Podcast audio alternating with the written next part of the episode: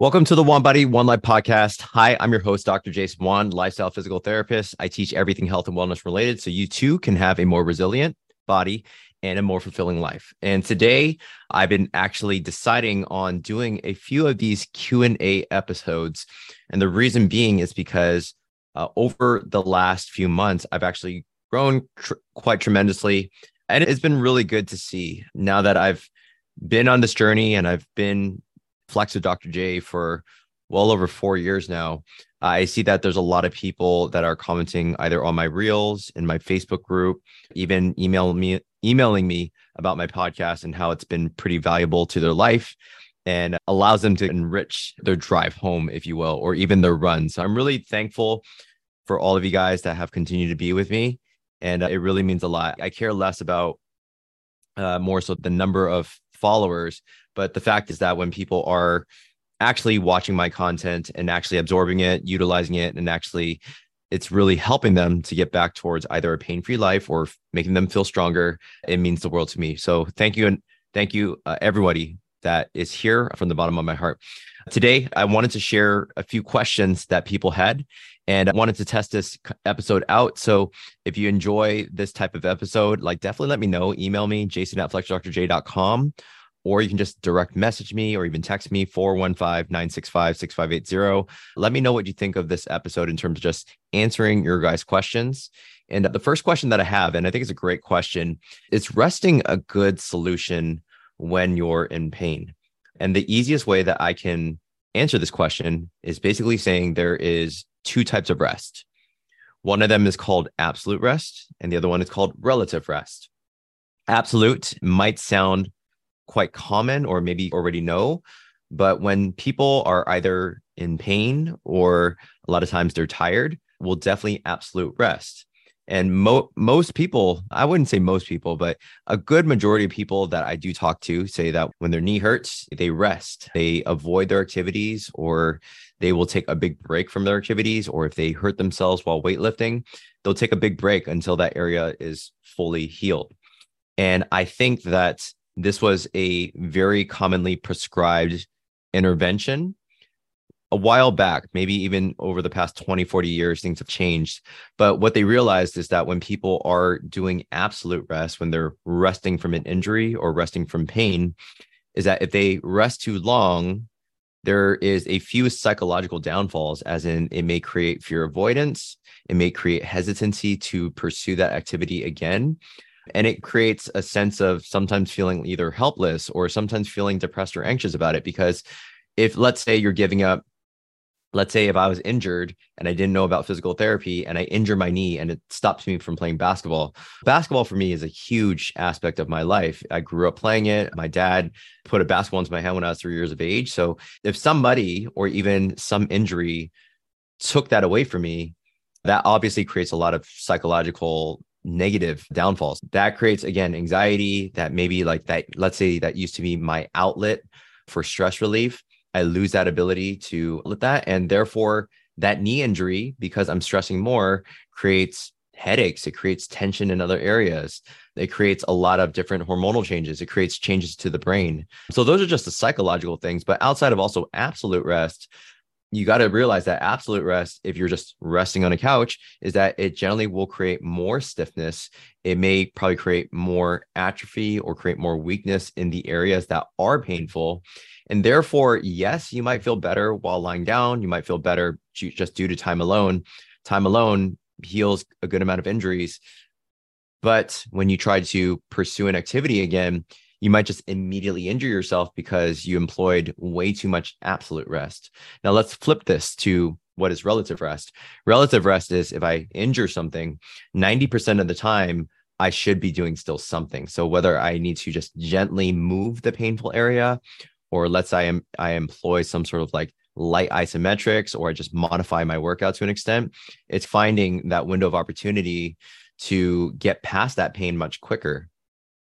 And I actually spoke about this in my last episode, or maybe it was one to two episodes ago, about the window of opportunity in which if you absolutely rest, that's likely to create a lot of negative psychological and physical things in your life.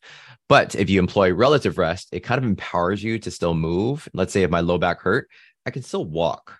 I can still do certain things. Maybe I can't lift something heavy off the floor, but I can still walk. I can still do some gentle stretches. I can try to explore the motions that my lower back is comfortable with doing. And I continue to re- rinse and repeat that. And then once you do that, let's say if you were lifting something at a certain weight, or let's say if you were running at a certain speed, or if you're doing some sort of physical activity for a given amount of time, you can just reduce that temporarily. You can reduce the time, you can reduce the load, you can reduce the resistance, the speed.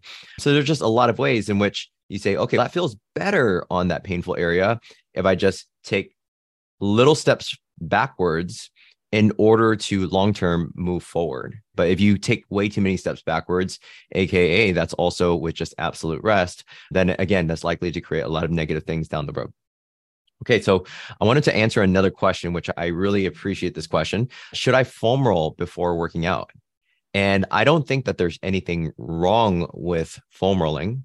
I myself actually foam roll my back multiple times a day. I do feel that with regards to foam rolling before a workout, it just depends exactly what you're foam rolling for and what's the indication. Let's give a good example. Like, why would you foam roll? I like to foam roll my upper back and stretch it out and actually bend backwards over a foam roll to help with my overhead press. Overhead press requires shoulder flexion, it requires a lot of overhead shoulder mobility, but also it combines thoracic extension. So if I'm going to do any overhead press, if I don't loosen up my upper back with the foam roll, then I may create some compensations and then my shoulder might hurt. So that would be a good indication of foam rolling, which is using the foam roll to gain some sort of actual mobility, using that foam roll to essentially gain like I'm actually actively moving with that foam roll. Now let's talk about the flip side to foam rolling, which I see way too many people do, which is if they're doing a leg day, they're foam rolling their IT bands for five to 20 minutes, or they're foam rolling their quads and they're foam rolling their calves. And yes, it feels good. It feels like you're breaking things down, but realistically, that doesn't do much. And it's not the best use of your time. So, give you an example, it's like if I was foam rolling my calves and my quads prior to running, it may create some temporary increases in range of motion. It probably can increase blood flow to an extent because you're actually actually putting direct pressure onto those tissues. But I would rather do things that replicate the demands of what I'm about to do. So if I'm going to run, I may employ some sort of like dynamic running stretches. I may employ like the ABCD drills, right? Something that's actually more dynamic and that's going to prepare my tissues and my tendons for those demands. So again, foam rolling, if I'm foam rolling my my lats, I'm foam rolling my forearms, I'm spending like again 5 to 20 minutes. Some people spend way more time than that on foam rolling these areas. Okay, one, it's a myth that you're breaking down any tissues. You're not really you're not like breaking down any adhesions or scar tissue or anything. You're just creating a novel stimulus that temporarily increases your range of motion. But you don't necessarily need to increase your range of motion. And that kind of depends on the task at hand. So, should I foam roll before working out? It really honestly depends. If you're using the foam roll really to bend backwards over it, or you're using the foam roll to assist with more rotation, more side bending, or more rotation of a certain joint that you're going to use, I respect that. But if you're foam rolling just to tenderize tissues, you're just cramming down into the tissues. I'm not sure if that's the best use of your time. And you could probably be using that time towards more effective means like dynamic stretching or some sort of actual warm up that replicates the demands of what you're going to do. All right, so number three, how to recover from patellar tendonitis. I just randomly grabbed this comment, and it is a very common ailment that many people go through. In fact, I think it's one in four, one in five people actually have some sort of knee pain in their life. And oftentimes it does appear as patellar tendonitis. So, what is patellar tendonitis? Is basically you have your quadricep, which is your thigh muscle that's in the front. You have your kneecap called your patella. And then underneath your patella, you have this tendon or they actually call it a ligament. It's called a patellar ligament, where that patellar ligament attaches your patella, that floating bone, and attaches it down to your shin, which is called your tibia. Now, when you do way too much jumping, running, basically anything impactful to the front of your knee, that can cause irritation, which then causes irritation to that ligament.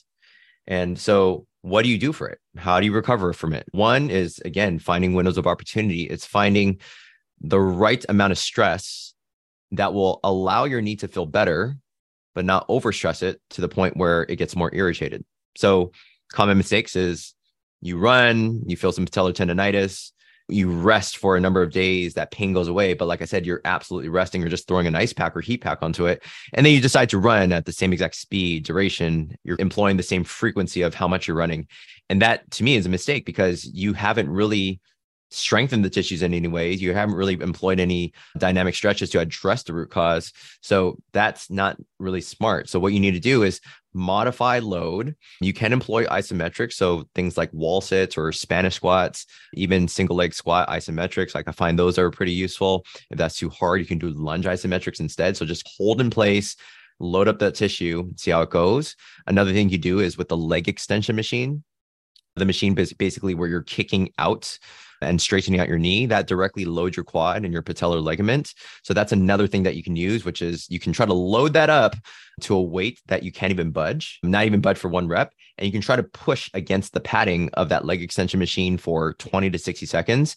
And that's been shown to reduce pain quite effectively, which is called an isometric or an overcoming isometric.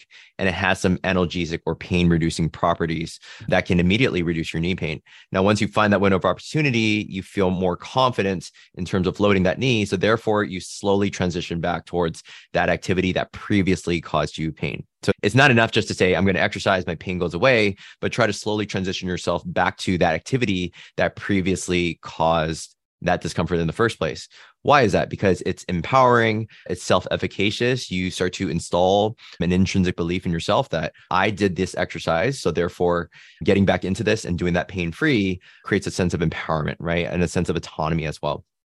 Okay, so that's my really quick rant on patellar tendonitis secondary things and tertiary things that you can still do is not just directly load that area, still strengthen your hamstrings. Your glutes is still a powerful extensor. So if you have poor glute strength, you're technically putting more stress to the quads, the patella, along with the hamstrings, right? So you want strong glutes. You definitely, if you're if you're a running athlete, a sprinter, somebody that's a multi-directional athlete. So basically anybody that puts their feet on the ground and moves quickly. If you have patellar tendonitis, you'll definitely want to still strengthen your calves and your feet. Your calves is essentially the main type 2 lever that really generates a lot of load that directly like translates to everything up above kinetically so definitely with regards to your calves are super neglected i find that people focus way too much on the glutes they praise the glutes it's on social media all over the place but calves is that's the key strengthening your calves definitely decreases the brunt of the load on your patellar your patellar tendon uh, your patellar ligament, your quads, as well as your hamstrings as well. So if you don't want any injury, definitely still strengthen your calves. All right. So my last and final question is yoga for neck pain. So is like yoga for neck pain effective? I think so. I think that yoga is definitely a great alternative. I find that there is a number of different stretches and poses that I definitely like to employ once in a while myself. Like I love to do pikes. I call them pikes, but I think in the yoga terms, it's like a downward dog. So when you do that, it promotes scapular upward rotation. It employs some sort of like upper trap and even like serratus contraction. And also it gets a good amount of stretch in your upper back and your neck. So I love doing that. I actually employ that one a few times a day.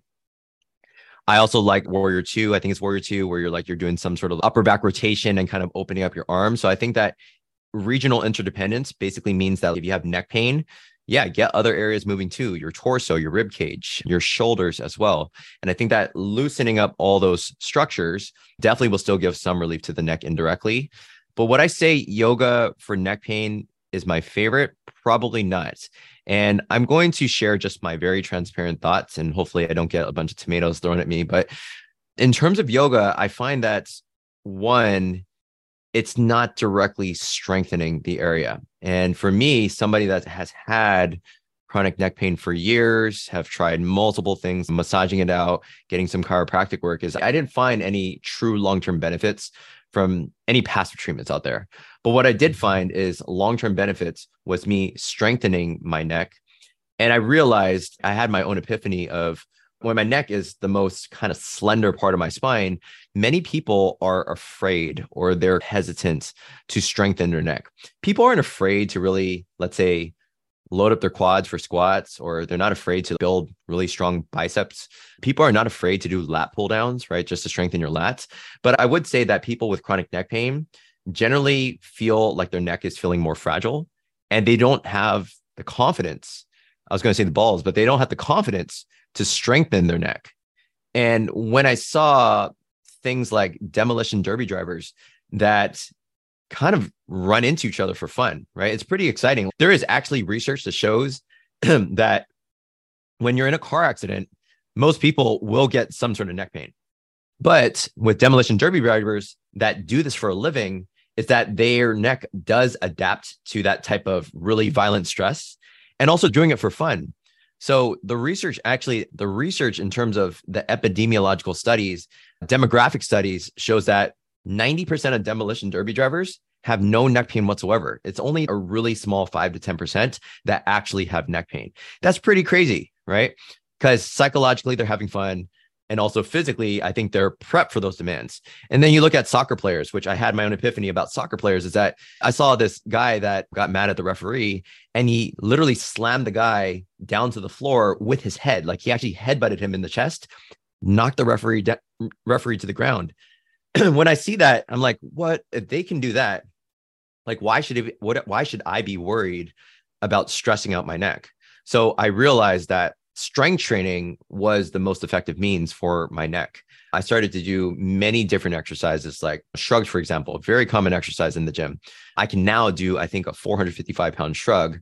And people say, doesn't that cause too much stress to your neck? I feel like that's going to like damage your neck in the long term. But they fail to realize that I had chronic neck pain in the past when I was just stretching it out or just getting past the treatments. And I started to strengthen and slowly progress the load on my neck, and my neck felt incredible. Right. So, yoga for neck pain, one is I feel like it just doesn't stress it enough. I don't think it employs the right strength, the right strength stimulus to actually get long term benefits. You might feel better with the pike. Same like people feel better just with a little bit of stretching, right? Stretching feels good, but strengthening creates that long term benefit and creates long term pain relief. The second thing is in general yoga, it's I think a good amount of them they have a sense of staying lean. I'm not going to generalize, but I've seen very strong yoga enthusiasts and I've also seen very lean. And I do find that a lot of the people that are very big yoga enthusiasts tend to have more neck issues. It's like they don't strengthen their neck very much. They don't strengthen their lower back. They don't strengthen their hamstrings. If anything, they stretch their hamstrings too much and they wonder why they have like crazy amounts of sciatica. And then they're just perpetuating the same issues by stretching their hamstrings even more, which creates more instability, which creates more low back pain, which then creates more sciatica. So I've seen that before way too many times. I've seen a, a woman come to my clinic and she came to me and she's like, I have really tight hamstrings. I have like crazy amounts of like pain going down my legs. And you test her, like you test straight leg raise, which is like how much hamstring length she has, and she can get her knee to her chin. And it's like you clearly don't have tight hamstrings. I think you need to do something else. I think you need to probably strengthen your hamstrings instead. Long story short, it's that I think yoga, majority of the cases, there are certain poses and there's certain dynamic movements that I love to do and employ throughout the day. But I will say that strength training is still at the forefront and that you can still do yoga. It's just that I prefer that you do some sort of strength training consistently as well, so that maybe you can continue to do yoga for a longer period of time or or maybe you can just pair it up where you're doing your stretches with yoga but you're also doing some strength training as well okay so that's what i got for you guys today hopefully just to answer these four questions and I'd love to hear your feedback on this Q&A. Just to let you guys know, I got a lot of these Q&A from Instagram DM. So feel free to DM me on Instagram, Flex with Dr. J. And I got majority of them actually from my Facebook business page. So it's facebook.com slash dr Jason Wan. So that's Dr. Jason Wan. And I got a lot of a lot of feedback and a lot of comments from there. So I definitely appreciate keep the comments going. That's going to allow me to feel more of these podcast episodes. And if you guys have any questions, again, feel free to shoot me a text 415 965 6580. Like, again, please send me some feedback on whether you like this Q&A episode. I intend on doing this one maybe, let's say once every two to four weeks, but we'll see how that goes depending on the feedback that I get. And uh, I'll leave you always with these last words of advice. We only have one body, one life. Make every, every action you take be one that makes you a better version of you. Take care.